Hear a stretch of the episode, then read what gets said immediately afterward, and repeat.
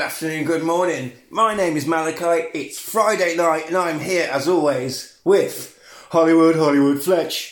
Hollywood, Hollywood Fletch. How's it going, Hollywood Fletch? I feel like shit.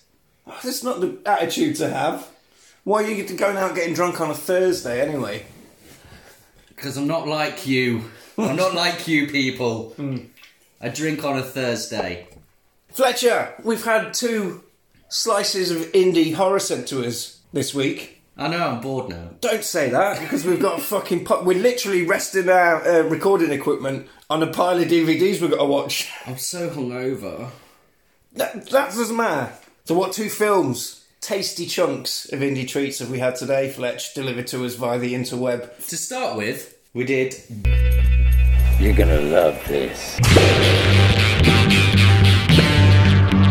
Day of the Stranger. Day of the Stranger. There's a lot of indie horror films around, a lot of indie filmmakers, and it seems to be horror seems to be the uh, the go-to to start. A lot of people start doing that.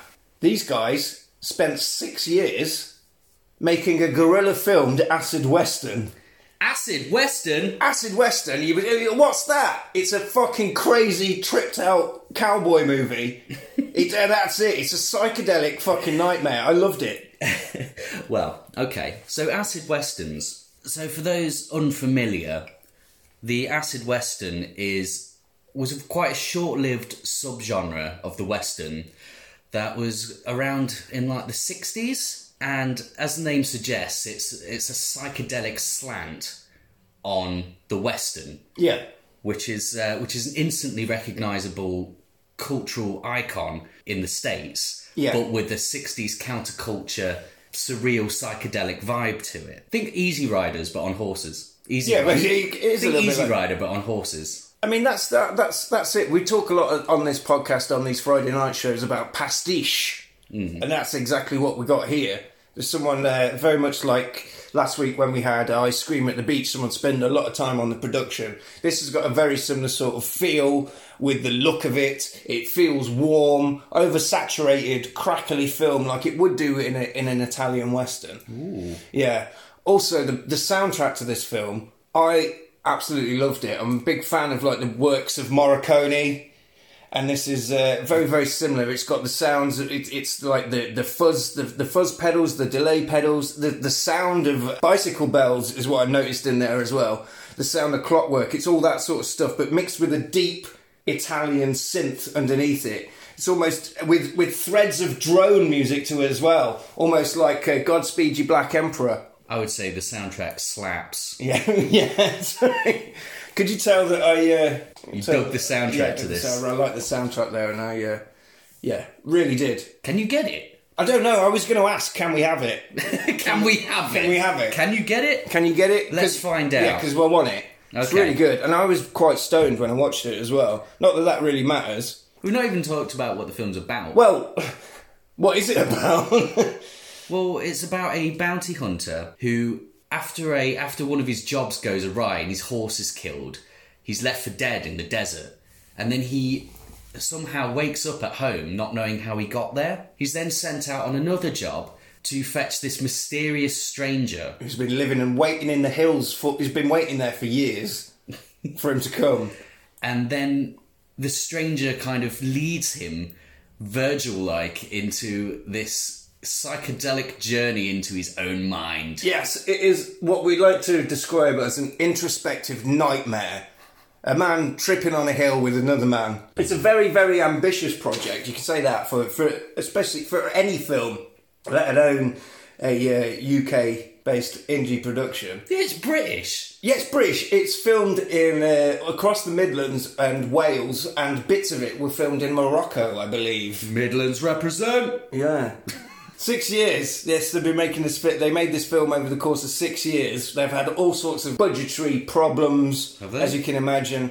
Doing it in the same sort of back backyard style that you would usually do a cheap straight to video slasher in the eighties, but they've done a western. that is pretty ambitious Yeah, isn't it yeah, it is. because the western is such an easily recognizable genre that's why it's all the more fun to s- to subvert it Exactly. like for instance if you watch westerns they're all about you know if you if you watch like a sergio leone film It's all about these epic journeys through expansive wilderness. Yeah. Whereas we- here we've got a film where the journey is inwards. And I was thinking about why would you do an acid western now? I, I did wonder how relevant it would be to do a film like that now in 2020. But then I thought, if you think about films like I mean, one of the one of the most well known acid westerns that a lot of people recognise is Dead Man, with Right. Johnny Depp. In part, that film sought to critique capitalism, which is a really vital message to have now more than ever. And here we've got a film about a guy who, through the necessity of money, it drives him to do things that erode his sanity. And I think that's a really, really relevant thing. Yeah. Farrowwood, the main character, Yeah. he feels infected with violence. It kind of spills out of him, like when he's at home with his wife Yeah, well, yeah. and that's where that's where the film really starts to lean into a horror aspect as well. The m- It's like a fucking roller coaster. This film as well. It's up and down, and then, like I say, the last sort of forty-five minutes to an hour of this film are just bonkers. It's it's really beautifully paced as well. So Yeah. when it reaches that crescendo, Yeah. it's really almost overwhelming, and it's great the way they've done it. Uh, It's almost akin to something like I don't know if you're familiar with the drone stuff I mentioned earlier on, but like spiritualized something like that, where it's just one long thing that builds, or, or drone stuff like the Hayat- uh, like Hayatari. Hayatari's first album is basically one note. It does seem to rage and surge through the film. Yeah, especially how the the visuals and the sound complement each other so well at the end of the film because those visuals. Not saying that there's anything wrong with that at all, but without that soundtrack, it would have been a hundred times different. Do you know what I mean? Well, that's just a sign of a good film. Yeah. All of its uh, all of its parts complement each other. But yeah, I would say that's a definite watch. You can actually see this one in the cinema at Derby Quad at their Para Cinema Festival that's coming up later in the year. Hell yeah! Hell yeah! We're, We're gonna be there. going to be there. We're going to go take a load of acid and watch that. Hell yeah! Hell yeah! Are we really? Yeah. Yes! Beep, beep, beep, beep. Now. Watch Day of the Stranger. Also, whilst you're at it, maybe have a little trip through the acid western in general. Watch some more, you know, get Yeah. into it. If you're Yeah, not I mean- familiar with the genre, definitely take a look. We got sent another film as well, didn't we, Fletch? We did. Mm. Oh, great. The only light for miles around and the power goes off. Well, at least it's a full moon. It's called The Snarling. The Snarling. Any info on The Snarling? Snarling is a British werewolf film. Mm-hmm. A film production is taking place in rural England. They're filming a zombie film, but werewolf attacks start happening in the area, and three friends who are on the set find themselves embroiled in werewolf mystery Shenanigans. whilst two homophobic policemen are on their tail. Yeah, that's it in a nutshell. The start of this film, it starts off with basically the start, the same start as the American Werewolf in London, with a nod to American Werewolf in London. Oh, yeah, there's so many nods to that film in this. Yeah, I mean, there's a lot of good things about this film. you know, like wolf scarves and things like that. I'll be honest, I can't get too excited.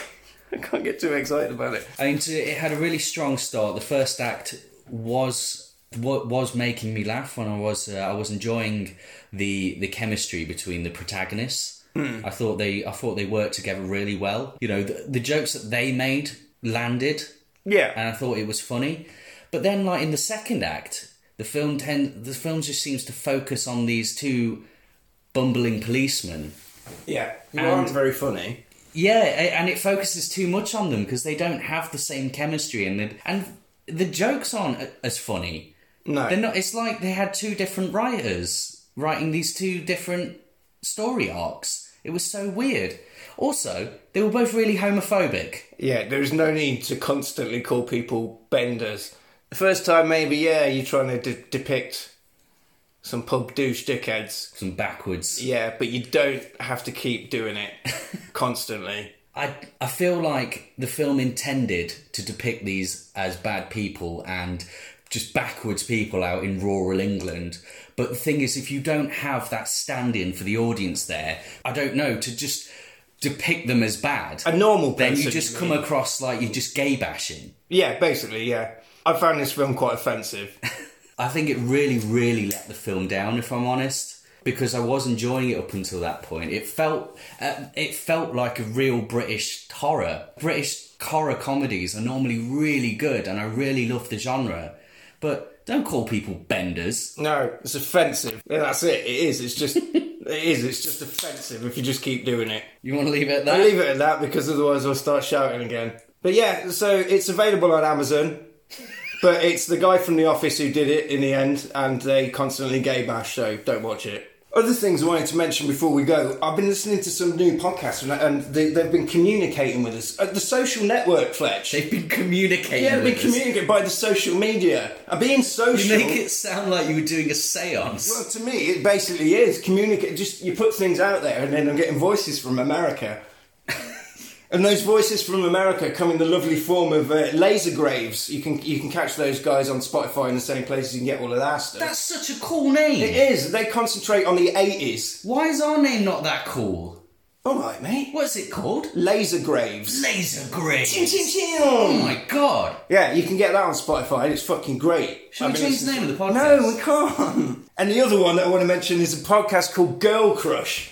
And that is about there's two girls that what they're doing is they are rating every Jennifer Aniston film from start to finish. May. And it, I'm totally addicted to it. Are they doing Mac and Me? They've done it. They've done Mac and Me. They've done it, of course they are. And Leprechaun. But don't, don't forget, don't be a homophobe. Go to the cinema, buy some films, join us on Tuesday. See you later.